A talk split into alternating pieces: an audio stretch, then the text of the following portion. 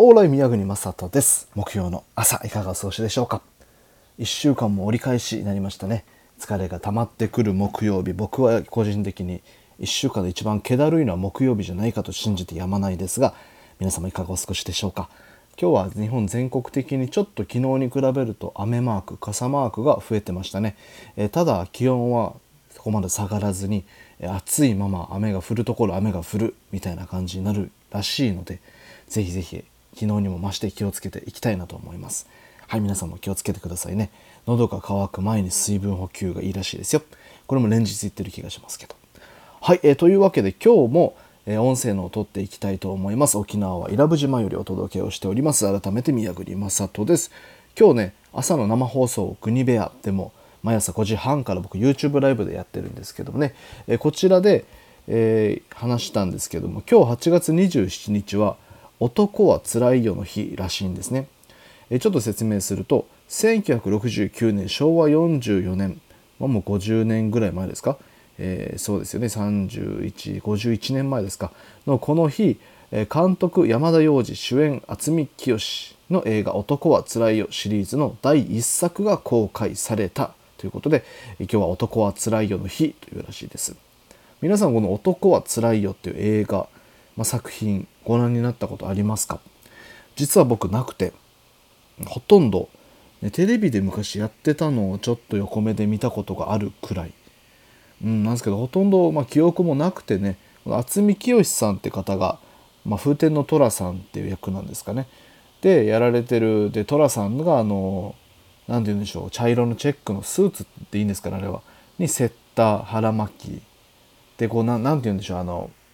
水色のねこうボタンで両脇から止めるような何て言うんでしょうあのお祭りの時をイメージさせる着物は。はいそういうのもね、えー、はなんとなくのビジュアルはわかるんですけども僕見たことなくてで今日この朝のグニベア放送を通じて、えー、いろんなことをね、あのー、皆さんからもコメントとかで教えてもらったりして気づいた分かったんですけどもそもそも僕「男はつらいよ」って旅好きな寅さんが日本全国を旅して、まあ、いろんな恋物語をこうそこで発生させてっていう物語だと思ってたんですけど旅好きっていう前提が全然違ったんですね。こう調べたら寅さんって敵や敵や家業がなりわいとなりわいとしてるみたいで物売りですよね、えー、路上であの商品を広げて工場を述べつつ物を売るっていう、うん、をしていてそのためにこう日本全国を旅されているんですってね。あなるほどなと思ってなるほどなと思ってね。でその寅さんのねやっぱこう名言みたいなものにこの1時間で出会ってあすげえなと思ったりしたんですけども何よりもね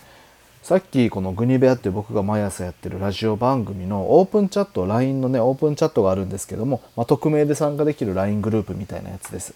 があるんです。そこでねあの聞いてくださった方から、えー、この寅さんの商売の時の工場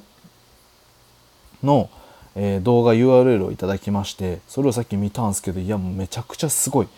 びっくりした。僕もこう毎日ラジオで音声で喋ってる身としてもうなんて言うんでしょうね。マジかっていう。ちょっと笑うぐらいすごかったです、うん、笑いびくぐらいすごいですほんと。うん。いやもう工場が美しすぎてねこれ何て言うのかな？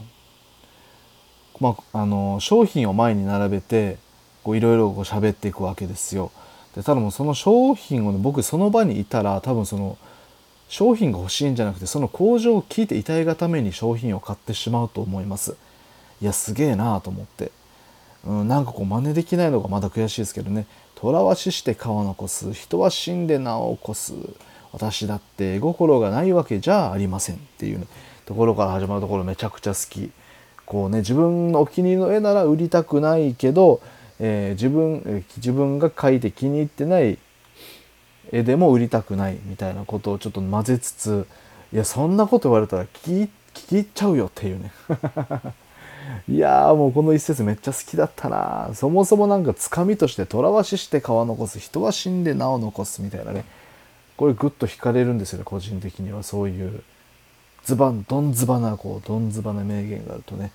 いやでも本当いつまでも聞いていられる。そのためにお金を払っちゃうなと思います。これ商売えっと単価商いっていうんですか？単価商売っていうんですかね？単価を切るの単価だと思うんですけど、まあ、そのようにこう次から次へと言葉を紡いでいって商品を売るっていうスタイルですかね。うん、これめちゃくちゃいいなと思って。ある種商売っていうかもうほとんど芸術とかエンターテインメントに近いなと思って。ねだからもうちょっと聞き入っちゃいましたね。うんうん皆さん寅さんはすごいですね初めてちゃんと触れましたけどこれはと思って僕大好きなラジオ DJ がいてそれがアメリカのアラン・フリードって人なんですよ。うん、アラン・フリードって人でこの人何をしたかっていうと1950年代に当時レイスミュージックなんて人種音楽なんてね言って差別を受けてたまあ言ったら黒人の方がやられる音楽、まあ、リズムブルースであったり、まあ、ロックンロールと呼ばれる今じゃ呼ばれる音楽をバンバンこの自分のラジオでかけてもう非難合々を受けつつでもそれが若者が今求めてるものだって言って、まあ、自分の好きな音楽をわーって流してそれでもうこのあの音楽というものにこうレイスミュージックと呼ばれた音楽を火をつけたブームに火をつけた人なんですよ。でその時にこのラジアラン・フリードって人がロックンロールって言いながら流してたっていうことでその時に初めてロックンロールという言葉が、えー、このリズムブルースだったりあ、えー、っていうものをこう指して言われるようになったっていうまあ説もあっていうね、まあ、つまりロックンロールを世に広めた人なんても言われてるんですよ。まあ、この人が好きでねこの人もこう電話帳をね持ちながらバンバンバンバンラジオの机を叩いて早口でバラバラバラバラって紹介するこれも英語なんで僕もやっぱちょっと真似できないのが悔しいんですけどまあ本当 This is what is what can I say little Richard this is what is っていうもうリズムで喋っていくんですよこれめちゃくちゃかっこよくてうんでこれがねまたジャイブトーキングなんて言われてるんですよね早口でまくし立てるようにしゃべる彼のトークスタイルなんですけどっていう人がまず一人好きな DJ がいてその人のねこの喋りを聞いた時のうわかっこいいすげえそしてロックンロール広めた人でかっこいいって思って憧れのあの時の感情に今日の朝似てました。うん寅さんすげえと思って。まくし立てるわけではない。ここまで勢い怒涛の勢いってわけでもないが紡いで紡いで緩やかなところから始めて美しくペラペラペラともうこうほんと紡いでいくっていう、うん、印象でしたね。寅さんすげえなと思って、うん、で好きな、えーと、ラジオ DJ の話でいくと僕林芳美さんっていうねあれは、えー、テレビ朝日かな？林芳美さんちょっとせっかくなんで調べよう林、えー、林芳雄さんね林芳雄さんうんうん林芳雄さんで、えー、ラジオで出るかな？えー、よかった。えー、そう、ラジオ、パックインミュージックの DJ を担当、TBS よね、TBS か。TBS じゃないですね、TBS ですね。の、ラジオパーソナリティさんですけど、この人のおしゃべりも僕好きで、この人もちょっと、まくし立てる感じというか、静かに、静かに、ま、紡いでいくような形なんですけども、この人はね、もう話す内容がこう、奇妙すぎ、奇て烈すぎて好きなんですけどね。うん。林芳雄さんも好きでこの人のラジオを初めて YouTube で聞いた時にうわすげえなと思った、えー、また重ね重ねなんですけどその時の感情に朝は似てましたねあすげえなちょっとは喋りすぎか8分ぐらい。うんまあでも緩やかにちょっと喋ろうと思いますけど今日はね寅さんちょっと劇的にまだまだ本当触れた回数とか量が少ないんで僕をあの影響を与えた人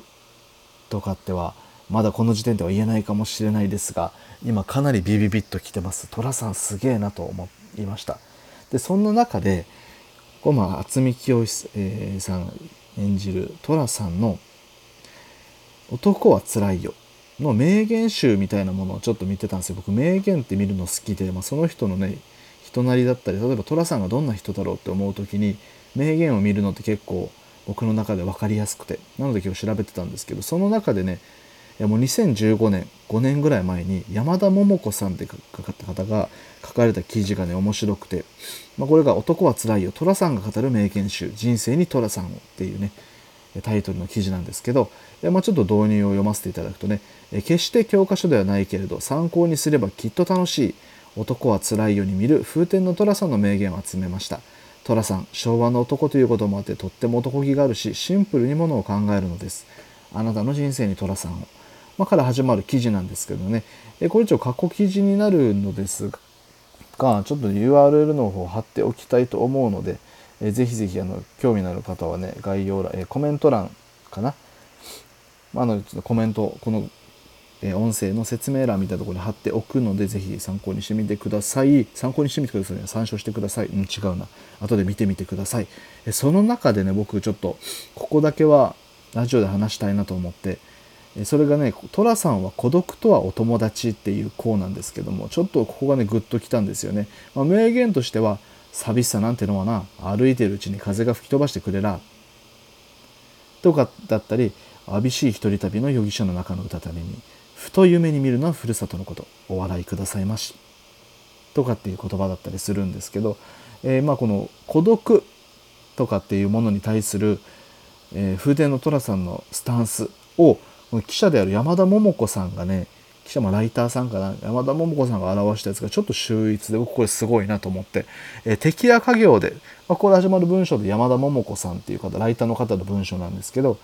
敵や家業で一人全国を転々と渡り歩く寅さんは新たな出会いと同じだけ孤独ともお友達。それでもやっていけるのはやっぱり家族の存在。帰る帰る家があるというのは本当に幸せなことです。だから寅さんは好きなことをしていられる。自分の人生を満喫できている。家族への感謝恩は生きてるうちに返せないというのも納得です。でも上手にそれを家族に示せない寅さんもまたいじらしいのですと。このね、えー、僕が画面で見ると5行これ結構すごいなと思って、うん、出会いと同じだけ孤独とも友達。っていうまず文章がねキャッチーですごい。あそうだよなと思って。出会いがあれば別れがあるって本当よく言ったもので出会いと孤独の出会いと別れの数って多分ほぼ一緒なんじゃないかなと思ってます僕は。表裏一体というよりも多分同じものでね出会いがあれば別れがある。A さんって人と出会うなら B さんって人との別れがあるみたいなね、えー、っていうことがあって。でもただその中で人生こう楽しく生きていくっていう大義名分大前提におけるね大事な存在ってやっぱ家族の存在。だってことをこの文章は示してるんですよね。帰る家があるから出会いと別れを繰り返すことができるっていう。これはまあすごいなと思ってね。生き方もそうですけども寅さんのねまたそれを上手に文章にしてくれた山田さんにも僕は感謝だなと思いました。うん、ねこの出会いと別れたくさん繰り返して僕ですら繰り返してきましたし今後ももっと繰り返していくのではないかと思ってます。ただその中でねやっぱ人生を楽しく謳歌していきたい謳歌っていうとこう派手なイメージがありますけど一日一日を楽しく過ごしていきたいと思いますんで、えその時に何が大切かえー、なんで僕は出会いと別れを繰り,、えー、繰り返していけるのかみたいなところに注目するとねやっぱり家族の姿が思い浮かんでくるのかな。でこの家族っていうのはまた講義でもちろん自分の家族もそうですけども自分を日々応援してくれてる人理解してくれている人日々自分に賛同してくれてる人共鳴してくれている人たくさんの人が周りに会います。その方々の存在みたいなものをね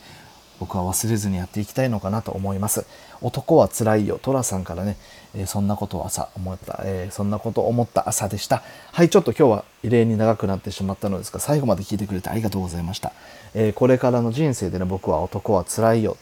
まあ、この風天のトラさんという存在がどんどん大きくなっていくのではと直感しております。はい、というわけで、え疲れがたまる木曜日です。ぜひぜひ疲れはためずね、リフレッシュしながら休みつつ、え水分補給も忘れずにやりつつね、一日楽しい木曜日をお過ごしください。それでは素敵な一日を。グッデイいってらっしゃい宮国正人でした。